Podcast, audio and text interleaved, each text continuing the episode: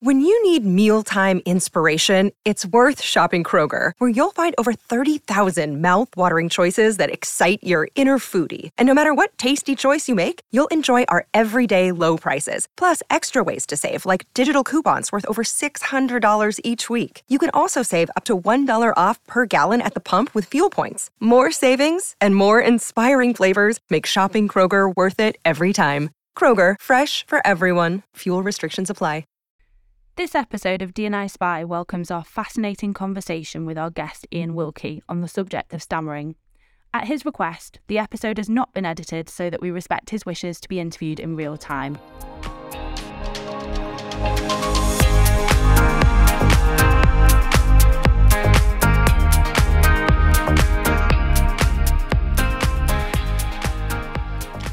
Hello, and welcome to DNI Spy.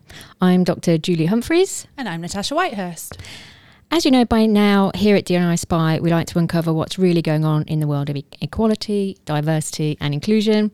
And in today's episode, we're exploring language, and in particular, stammering. And we're joined by Iain Wilkie. Iain is the founder and chair of 50 Million Voices and a person who stutters. He's also a trustee of the UK's Business Disability Forum, an executive coach spe- specialising in quiet leadership, and a chartered accountant. Huge welcome. Thank you very much, Natasha and Julie. Great to be here. Brilliant to have you on at last. Um, so we're going to go straight into it. Um, we have a definition of stammering, um, and it is to speak with sudden involuntary pauses and a tendency to repeat the initial letters or words. So, firstly, is that a definition that you recognise and agree with? Um, and secondly, should we use the term stammer or stutter? It's a definition, and uh, you know, an, an alternative definition which I would support is stammering is a different way of speaking, which deserves to be heard and deserves to be respected, and um, one that doesn't uh, come with any prejudgment in terms of the what the stammerer has to say and how important it is. Stammering and stuttering are the same thing. Um, different countries use different terms. So here in the UK, we talk about stammering. In the US, it's stuttering, and over the rest of the world, it kind of varies. So India's stammering, um, most of Europe stuttering. I think you should trademark that definition if you haven't already. That's a really good definition. Thank you. we'll do that as a as part of this podcast. We'll do it for you and and be credited. Yeah, Dr. Julie. Dr. Julie's always seeking the credit. um, we um we're always quite keen to understand our guests kind of like personal stories. And you know we've we've kind of read that your stammer um started when you were quite young. Are you happy to kind of tell us a little bit about that? A little bit yeah. Yeah. So um, actually when i was very young sort of f- f- five or six i used to love reading. I'd be the first kid to put my hand up in class. And then um, around about the age of seven i noticed well i, I suddenly started stammering and um, and and wasn't able to say certain words and certain sounds, and uh, and that made me very aware of my speech. I was teased about it by my friends, and stammering became something, or speaking up became something to avoid. In a, in a sense, it, it be, be, be, became painful, you know, and, and, and we naturally avoid that. And so I learned to you know avoid certain situations like asking questions in class, and certainly not vo- volunteering to read anymore. And and really, what had, had changed fundamentally was that my mother, um, who'd been diagnosed with breast cancer, um, and uh, clearly she she she was very ill, and, and she also had severe mental illness as well. So. Um, you know, life at home had changed a lot, and, and that was affecting all of us at, at home, of, of course. You know, to see your your your mother decline physically in front of you as, as a little boy, and and you know, still believing everything's going to be okay, and then it wasn't okay because when I was nine, I was actually t- used to stay behind at school five nights a week while the other boys would go home. I would stay over um, and, and boarded, and um, and as, as, as my dad picked me up one night, well, w- w- one Friday night, you know, he he said, um, you know, "Mummy's gone to sleep and she's never going to wake up again." And um, you know, as a disaster. You know, and, and I'd actually asked her a few weeks before, was she going to die, and she told me, no, no, darling, I'm I'm going to be okay. So, anyways, it was it was tough. It was tough for my father. It was tough for my brother. Tough for all three of us. You know, we're all broken-hearted guys, really. So, and and my stammer um, got a bit worse and got worse still. Um, and uh, it was it was a tough few years in, in terms of speaking up and uh, but you know very privileged in other ways you know made friends easily was good at sport was reasonably good at the academic stuff although my academic performance did decline as a teenager um, so yeah and, and I know now that that that, that stammering um, comes in part from your genetics. There, there are five genes that, that, that, that most stammerers have. It also is a neurodiverse condition, and it's also very much affected by the um, social aspects of what's going on around you, including at work, um, including in society. So those influences can be quite positive in encouraging you to speak, or they can be really quite negative and, and judgmental and discouraging you from speaking so yeah, you know, so so my background's there um, along with my stammer, and um, and in some ways that's really gives me a real strength of purpose to you know to do the work that I'm doing now with f- f- 50 million voices and um, helping people who stammer get into work. And, and was there any support for you as you were growing up then? Um, th- I did have ther- a therapy, uh, a few sessions of therapy when I was 18, um, and that did help. Um, but between the age of nine and 18, no, I think, you know, m- my father was incredibly caring man and his, he was very, he was the war generation and it was just keep moving forward. Mm. And, um, and, and, and so whenever I tried to talk to him about it and the struggles I was having, he, he, his attitude was, "You'll be okay. You'll get over it," um, and that reached, you know, that wasn't helpful at the time. I mean, ironically, in the long run, he was right, but um, as he was with most things. But um, so no, it's it's a lonely place having a stammer. You know, um, when I look back over the schools I was in, I only ever knew one other boy who had a stammer, one other pupil who had a stammer, although there must have been others. Um, so you know, I think I think that's the that was one of the the real struggles was trying to deal with it on your own. You know. As, whereas nowadays there are there are many great stammering communities, whether they be social or in work networks. Um, but back then it, it was very much sort of keep keep calm and carry on. Well, mm. you can't really keep calm when it's your turn to read in class and everybody's sniggering and they're, and they're waiting for you to stammer. And do you think do you think schools have change their approach with that now? I mean, obviously you're kind of more focused on the working world, but from a young perspective, are we are we supporting you know young people enough with that? Do you think now? I think some young people are very well supported. Okay. Um, but I think the majority are not, to be honest. Yeah. I mean, I don't really know, but you know, I've been working over the last couple of weeks, um, getting r- r- r- ready for a mentoring program for young adults, 18 to 25, who stammer, and have had conversations with 35 different people who stammer. Some are in that 18 to 25 group. They're the mentees, and others are people who stammer who want to be mentors. And it's very clear that even amongst those younger ones, you know, some have had therapy and they've got good support, particularly at home, um, in, in a sense of, you know, it's okay to stammer. Um, um, others are really struggling, you know, really struggling. I'm very concerned about them. Uh, they're very they're very alone. You know, they're lonely. Mm. They're socially very anxious.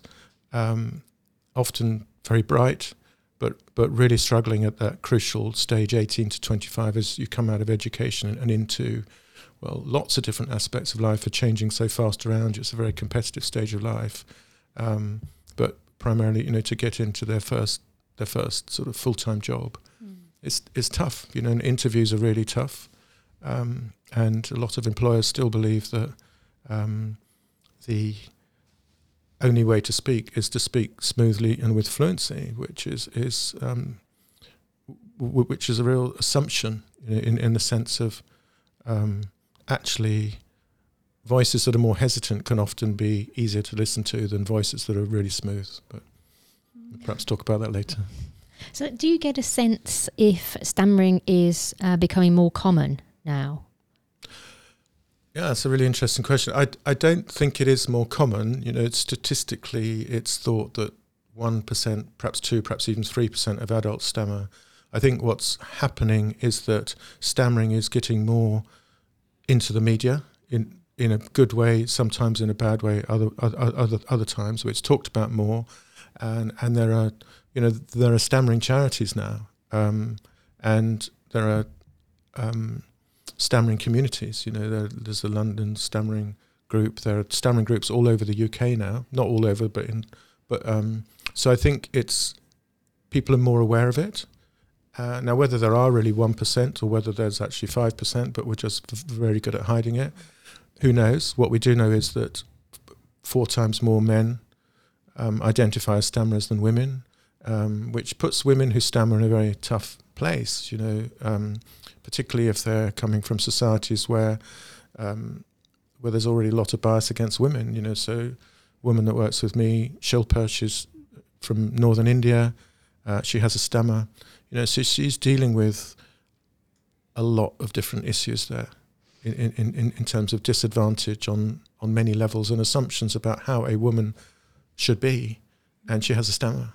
So, um, yeah, you know, I, I, don't want to paint too bleak a picture. We have an American president who, who stammers? And, you know, Joe Biden's story is a tough one, you know and he's now speaking more openly about his stammer, and, and that can only be good for the for the awareness. So you recently did a TEDx talk um, about the gift of stammering. So, um, what does that mean? Tell us. Well, yeah, the gift of stammering. You know, I I think there are many gifts of stammering. Actually, um, I think firstly,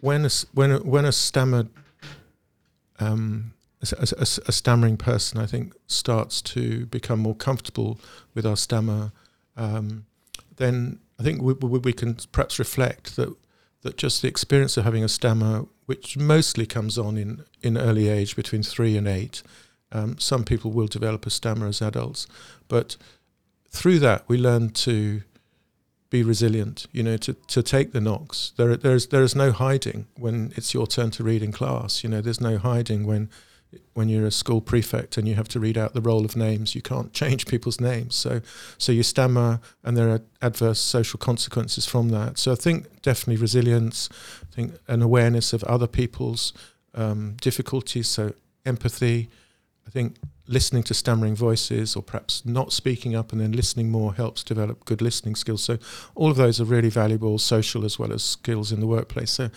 but I would see the gift of other other gifts of, of stammering are actually when somebody perhaps has a more a much stronger stammer than me um, finally gets their word out, then that word kind of arrives like it's a gift. You know, he or she has really worked for that word and the listener has had to really wait patiently to hear that word. And when it arrives, sometimes it can be like it's wrapped up with a lovely bow on it, and it is a really great point. And why has that person delivered that word? Because they know they have a really great point and they want to make it, and nothing's going to stop them from making it. So I think there's a gift in the sense of the impact of the words. There's a really nice little story about Nye Bevan, you know, who Labour um, Minister for Health, you know, credited with founding the NHS. Now, B- B- Bevan had a, had a stammer, and there's a story which I think it's Michael Foot would tell how Nye Bevan he didn't stammer that much, but when he did stammer, you remembered it. And one time he was talking during the Suez crisis in the late 60s, late 50s, about Sir Anthony Eden, the Tory Prime Minister. And in his speech, he said, Such a this man must be stupid prime minister. And everybody remembers the word stupid. You know, now whether it was deliberate or not, it's a good example of the power of the stammering word. So Eden was regarded as stupid, and Nye Bevan made sure everybody knew that. So I think those are sort of two gifts from the stammerer's perspective, really. I think, however, stammering is a social activity. There's a speaker and there's a listener. And it's a really interesting condition because there are not many conditions that actually directly affect other people. So if I'm dyslexic and I was sitting here talking about dyslexia, it wouldn't affect you. If I was a different race, different skin color, different gender, it wouldn't actually affect you. But w- w- when I stammer, it affects your listening. And so the real, you know, so what we le- le- learned in 50 Million Voices through the interview practices that we offer for people who, who, who stammer um, is that the interviewers who'd all come into those programs, you know, wanting to be helpful, to help people perhaps less fortunate than them to develop their interview skills and confidence. And we thought they'd say, "Thank you, had a great time. It was re- really nice to feel we're able to give something back." They they said all that, but actually, more importantly, they said, "Wow, I noticed the strength of the stammering words, how carefully they were chosen, or I noticed I was becoming more patient. I was slowing down. I wasn't thinking of my next question or what I was going to say. I realized that I was paying more attention. I felt more present. I felt a connection. And so, what what we're realizing is that stammering, should the listener almost accept that invitation of the stammer as it happens, that invitation to listen and hear us out, actually through that, it's really good practice for better listening in a way that in a world where most of us aren't really very good listeners. So I think that's another gift of, of, of stammering is the ability to help us slow down, really hear what's being said, think about it, and then continue with the conversation, not with what we were going to say anyway, but actually in the natural way that conversation is de- de- developing. You know, and as as Brené Brown would say, you know, connection. That's what we're here for. Mm. So I think stammering does offer that. Um, you know, so those those those are three gifts of stammering. Um, you know, if if I was to say one more, I would say it really, I think, challenges us to think about well, why do people speak up and why don't they speak up in organizations, for example? Well, they'll speak up if they believe that A, what they have to say is, is useful, but B, that they believe they're going to be listened to and actually truly heard. And if the environment is one that dismisses that stammering voice because, oh, stammering, that's not worth listening to, or perhaps ethnic minority voices aren't listened to or women's voices aren't listened to. You know people we, we, we all make a judgment about are we going to listen to this person? And if so how much? Stammering i think asks that question which says is this voice worth listening to? So it says to the stammerer yeah you have a right to be or do you have a right to speak up? And it says to the listener are you going to listen to this voice? Not just pretend to listen and think of what you're going to say next but truly listen. So i think in a way if diversity, equity, inclusion is all about all voices having the right to be heard and to be the confidence to speak up and be heard, then if you're getting stammering right, you're probably getting a lot of DNI right as well. Mm. So that's that's what I truly believe. You know, I, th- I think stammering sits right at the centre of DEI, not out on the edge as some sort of fringe activity that a few stammerers get involved in.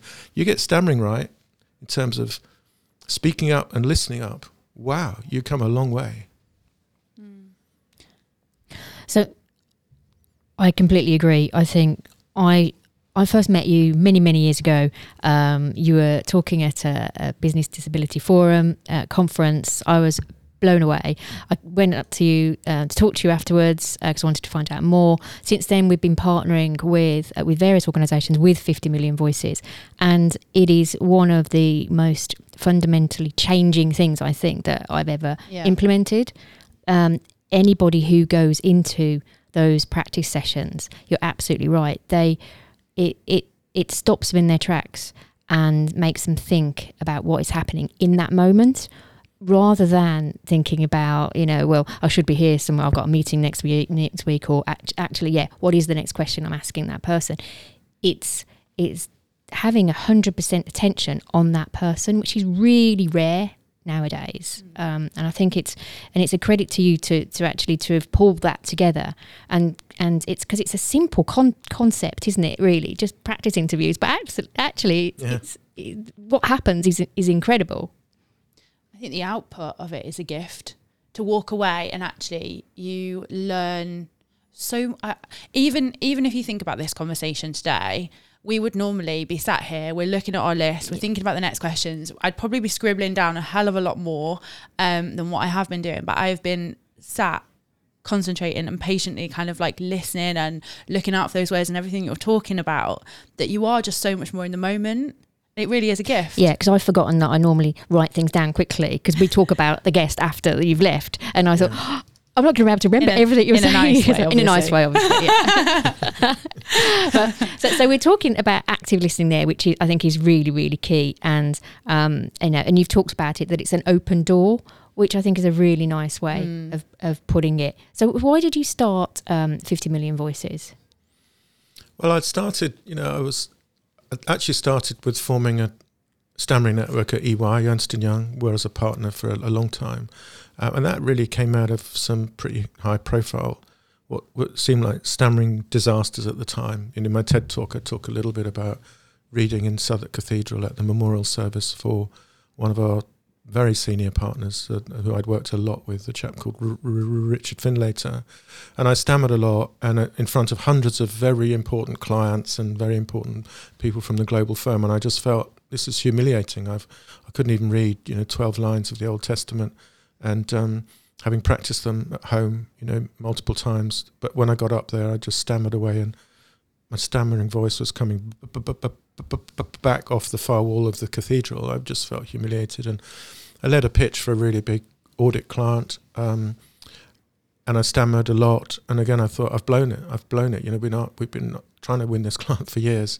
In fact, we won it. You know, but. Um, or I wouldn't be telling the story, but you know, but but actually, again, I went home and thought I've blown it. I've blown it for my team. I'm just not good enough. You never were good enough. And I thought, anyway, and um, and the next day I had a conversation with vice chair of the firm, a guy called Richard King, and he said, Iain, if they don't give us the work because you stammer, you know, we don't want them as clients. Said, but they're huge, you know, they're worth so much. He said, Iain, you know, so I just thought, wow, this is really affecting me. I'm like 49 years old, and this is crazy. I'm doing so well in my career. People look up to me.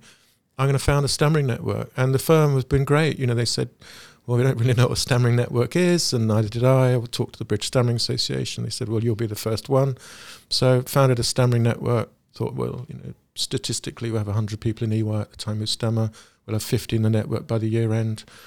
By the year end, we had three, you know, but I'm still in touch with the other two, you know, and um, and it just grew from there. Then out of that, with the British Stammering Association, formed something called the Employers Stammering Network. We tried to repeat, encourage other employers to form their own networks. Mm-hmm. And Ed Balls was really helpful with with, with that because Ed Ed stammers.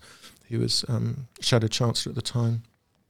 And then out of that, I was doing a talk about that at the Global Stuttering Conference in Japan in 2018 about what we're doing around stammering at work in the UK. And loads of people came up to me afterwards and, do you want, can I have your slides? I said, yeah, of course, but let's stay in touch. And about a few months later, I said, well, let's just launch launch a group and let's share what we're all doing. And came up with the idea being an accountant, I thought, well, how many people are there in the world? And Stammer went through all this data from the UN and worked out it was at least 50 million adults in the world of employable age who, who stammer, stutter. So I thought, well, love the, the, the, the title of that, that conference in Japan had been One World, Many Voices. I just loved that. All these stammering voices all over the world, different accents, different you know, different voices, different stammers, different stutters. I thought, wow, we'll be 50 million voices. Because just that thought of all these, as I say, so launched it, was really nervous. People did show up from different countries. And then we had another meeting and the next month and they showed up again, which was amazing. so we called it a campaign. And then we became a, registered charity in 2020. And we started doing things rather than just sharing what we were doing. So doing things in our own right. So practice interview events have been a big success. We're going to run another one in May this year, but it's going to be have some additional, so it'd be like practice interviews plus. And um, we ran an event last year called "It Takes Two to Stutter," which really looks hard at this interaction between speaker and listener. It was really fantastic session. Um, so we do m- more of those sessions, and um, yeah, so that's how I got into it. Really, is just like I want I don't want others to, to, to, to go through the pain that I've gone through. I'm in such a privileged position as a partner at EY and everything I've achieved. So I, I'm going to use that, and that's what I feel now. I feel I so I feel it's it's it's kind of my duty, which it really does. You know, this is what I'm here for. I, I was 35 years at EY. Always thought being a partner there was my big career. No, this is my big career. I honestly think so. You know, EY taught me so many things, including building global teams, and that's what 50, part of what 50 Million Voices is. We have stammering leaders in 12 countries at the moment. You know, from well, New Zealand, India, Kenya, Ghana, France, Germany, uh, UK, and Northern Ireland included in that, Ireland, Canada, USA, and Peru. You know, it's such a beautiful mix of different countries and cultures and stammers that, um, yes, I'm using the skills I learned at EY. I'm using some of the connections. Some doors are open, some are shut in my face, but I, I, knew, I knew that would happen. And this is this is my big career. So we'll definitely link in our uh, when we release this episode uh, for how people to get, get in touch with you. If there's a country out there that uh, they want to add to your twelve list or your list of twelve, that'd be great. Yeah. Um, what are your plans then for the future for Fifty Million Voices? Well, we know we have a model that works, and that model is really about bringing employers, um, by which I mean you know, DNI leaders and people that are in um, talent attraction recruitment roles and, and have have um, in, influence over promotion. So people who impact uh, whether people get a job and, and, how successful on that job, but bringing employers and people who stammer and allies together. So allies would include perhaps the really people who are in those organisations who are kind of pro stammering and sort of activists on our behalf, but they may be a parent, they may be a DNI leader like yourselves uh, or speech speech and language therapists, incredibly important and valuable community. So when we bring those three communities together, there's such a buzz because it's uncomfortable and we're all on that learning edge and I'm, I'm uncomfortable as well. So we'll continue with that model of bringing people together. We'll continue with the model of being really focused on the 99% who don't stammer because we ain't going to change the world through the 1% who do. We need to get to the tipping point within the 99%. So if we can get enough employers, heads of DNI interested, recruiters interested, then we can really help change the world. And it's it's to their advantage as well that there are so many talented people out there who have a stammer who just cannot get through an interview or a discussion group because they're judged on the way that they speak differently and that's all it is. Mm. and you know for the reasons i've said actually employers will b- b- benefit from employing people who stammer. I mean, ey recently the stammering network there is still going over 10 11 years after it was founded. And they you know they they really promoted an, um, an event that EY ran in the autumn last year about quiet leadership, and it was initiated by the stammering um, community, by the stammering network in EY. So, you know, stammerers will influence internally um, and create positive change there as well. So um, you touched on quiet leadership there. I think we're quite keen to talk about that some more. Can you possibly explain it so that the people that are listening know what that is? Yeah, I mean, I th- I think um, you know, in my experience in as a, a, an auditor, you go around a lot of different organisations and meet a lot of different senior people, particularly boards of directors. Um, often you come under quite a lot of pressure from them as well, and you stammer quite a lot. But uh, um, yeah, so but what, you know, typically most of those leaders tended to be alpha male and and extrovert, and I felt that actually some of the best leaders I worked with were much quieter and much more considered. And so I decided, I felt that's actually where I could make most difference as an executive coach, you know, working with people who are quieter. And and other coaches say, oh, that's really interesting. That's a niche. Isn't a niche at all. You know, 30 to 40% of people are introverted. People are also quiet for other reasons. Um, they may be quiet because they're a, a, a racial minority or feel uncomfortable because their background or speaking in a second or third language or have a speech issue. They may not be feeling very well. I don't know. You yeah. know, maybe menopause. I, I, I, don't know, but there's lots of issues, mm. and um, there are lots of reasons why why people are quiet, and and yet quiet leaders have so much to offer in terms of their typical skills. They will typically kind of it's it, it's on the tin really, but they'll typically listen before they speak. They will read the briefing papers before the meeting, mm. so they actually think about it and then mm. probably give a more considered view. They bring strengths in terms of listening because they'll often let others go first. um, before they form their own view. Um, and they're often brilliant at building deeply trusting relationships. At the end of the day, business, a lot of business, particularly in this country, which is it's you know, largely service economy economy, is um, is about trust. Mm. You know, who do you buy from? You buy from the supplier you trust as much as from the, especially if you're buying services, whether it's medical, legal, you know, um, whatever, financial. Then it's trust, and and, and quieter quieter people are very good often at building trust. So that's what I mean by quiet leadership. I would say it's getting on for 50% of leaders that are out there. Yeah. Yeah. So, um, and it's clearly, you know, it's, it's all about helping those quieter voices to be heard. So, you know, I'm a bit of a one trick pony, really, because I've got the stammering quieter voice and I've got the quieter leadership quieter voices, but it's very similar, including on, you know, virtual and the challenges of, of, of meetings on virtual and, mm. and, and, and how do you kind of speak up there. That's a really good uh, point, actually, around, you know, as we work from home more, as we work in a hybrid fashion more, you know, how has it changed the world for you as a person who stammers and who has obviously lots of contacts with through 50 million voices, through lots of people who stammer? Um, suddenly everybody's on screens. Are people interact? Does it need a different type of interaction, perhaps, um, either from the listener or the stammerer?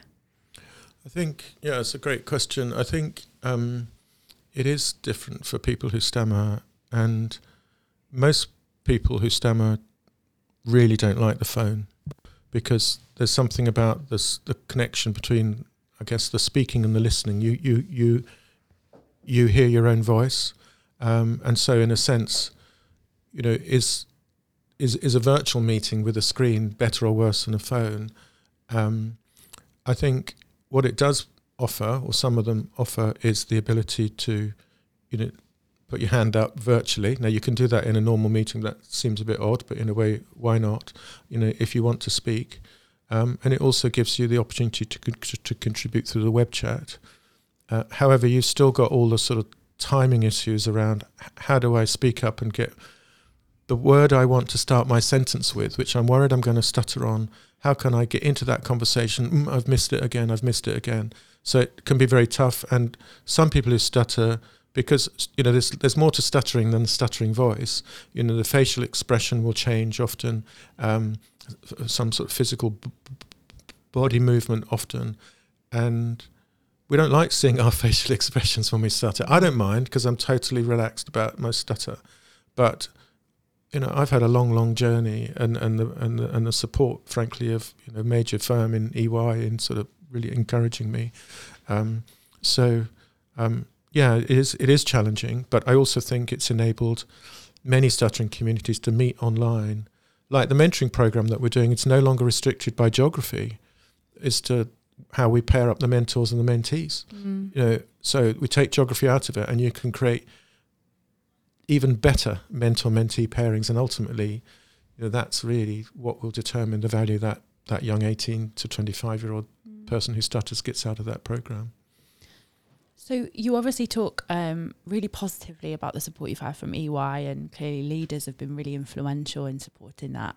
What we're maybe going a little off topic, but if if you're a leader and you know you've got someone in your team that does stammer and maybe not really broached that subject yet, how how do you think that can be led? Because obviously it can be, you know, it is a very personal thing, but mm. actually. Mm un, unlike maybe a hidden disability um, that maybe you wouldn't know about, so therefore you couldn't talk about it. Like you said, stammering does it does come out. It is mm. there. It's present in the conversation. So how would they, or how would you maybe suggest that they approach that? Do you think? Yeah, I mean, sort of talking openly about one stammer is a really, really difficult thing to do because you're talking about something which is perceived by society to be a weakness, mm. and that you're ashamed of, and you're really, you know, as I said after that, I thought I'd lost that big pitch. You know, the self stigma there was huge. So it's a very difficult journey, and it took me, you know, 30 years before of work really, or 30 years as an adult. So kind of I was 50 really before I started talking openly about my stammer. So, um, and in fact, Richard, the the first Richard, the chap whose memorial service it was, he used to try and talk to me about my stammer, and I would I'd refuse. You know, and he was just Richard. I'm not talking about it. I'm not talking about it. Yeah. So um, I think you know, it's about earning trust. I think, and um, I think finding somebody who that who the stammerer uh, will trust and and and and and will perhaps listen to in terms of you know would you like to talk about your stammer or how can would you like to come into the conversation more often? How can we bring you in? Mm. would you like to go first uh, in the meeting? In these meetings where we go around the room we all have to say our name. Are a nightmare for people who stammer most people who stammer will stammer on their name. I know many people not many several people who stammer who've changed their names.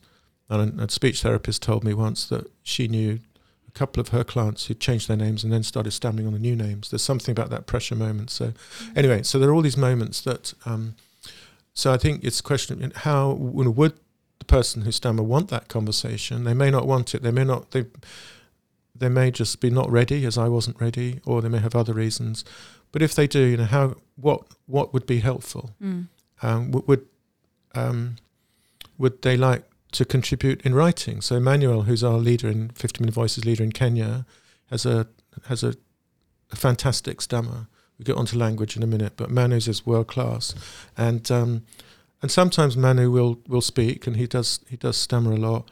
And sometimes he'll be too tired, or he'll just you know halfway through the meeting he'll contribute through the web chat. He's just actually he's got a particularly um, delicate point to make, and he'd rather he's very you know, very good at writing. So I think it's just understanding what's what's helpful, Mm. and and and actually I think as saying we don't mind if if if you stammer, you know, stammer away because we want to hear, we really want to hear what you have to say. Mm.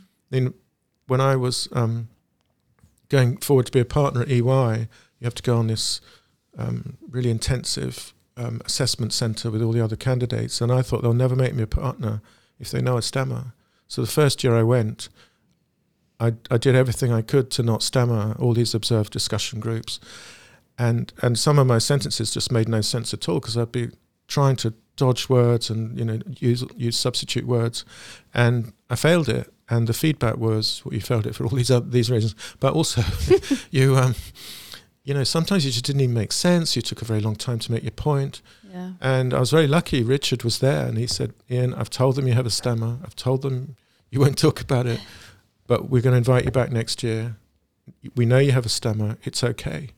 And I went back the following year. I wasn't like totally cool to have a stammer or anything, but I just felt under so much less pressure that if I did stammer, it, that wouldn't be the reason I didn't get through Yeah.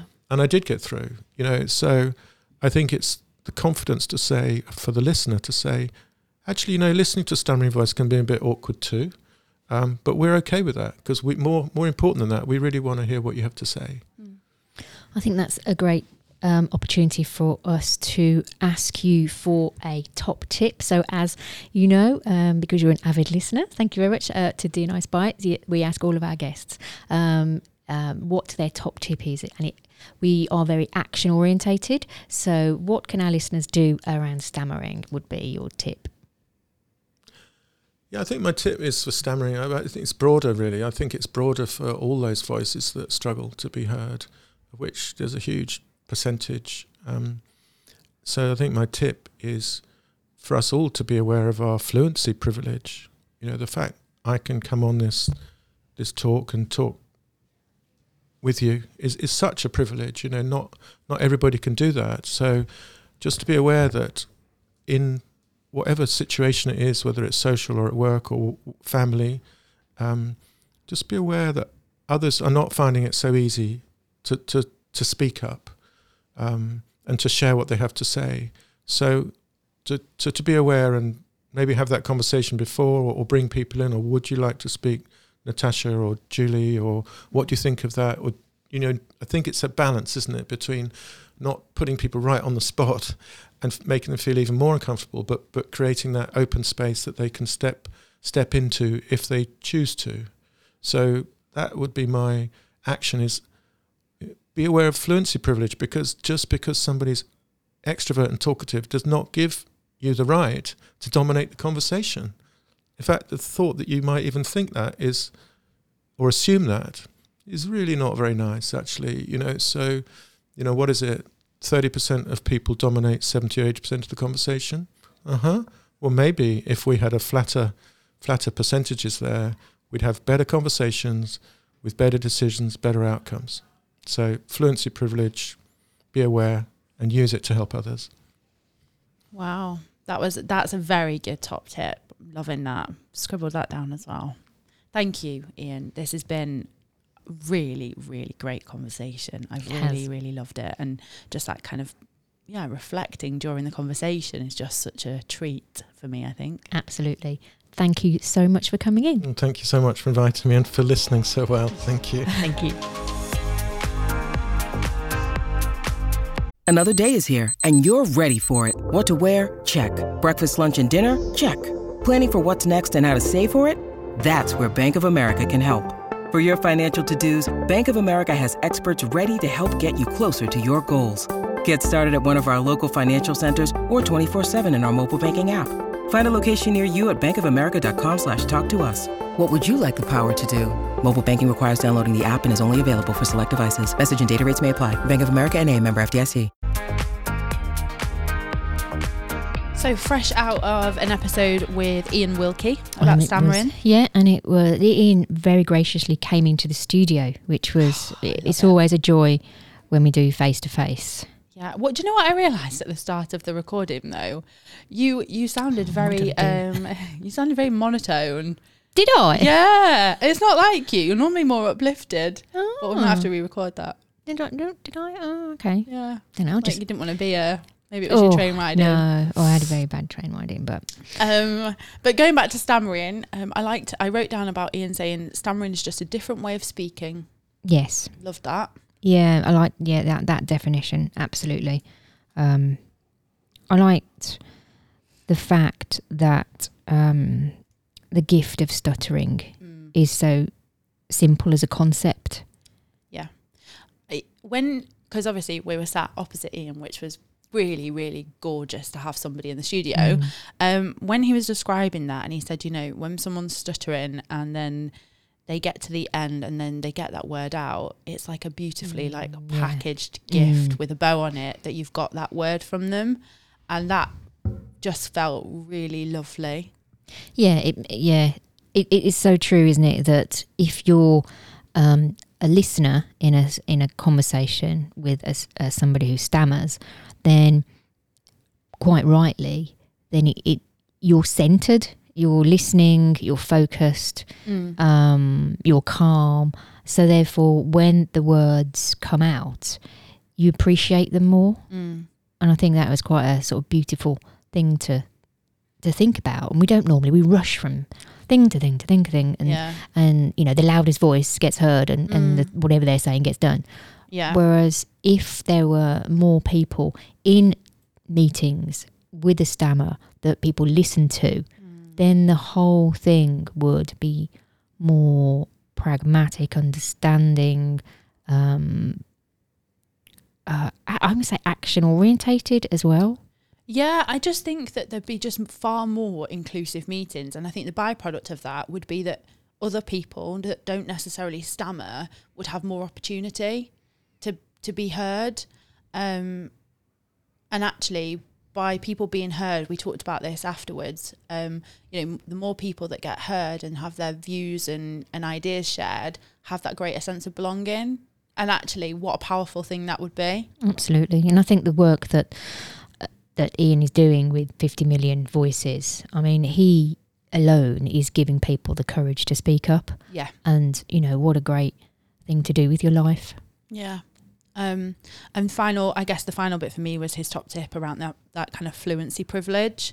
Um, I don't normally, I don't normally like the word privilege. If I'm honest, it normally makes my back go up. We need to do an episode on that word. Um, there's one another takeaway. I don't normally like that. I don't normally like that word, but it it actually really felt like it fit Mm-hmm. um, Yeah. in this context, which I really appreciated actually.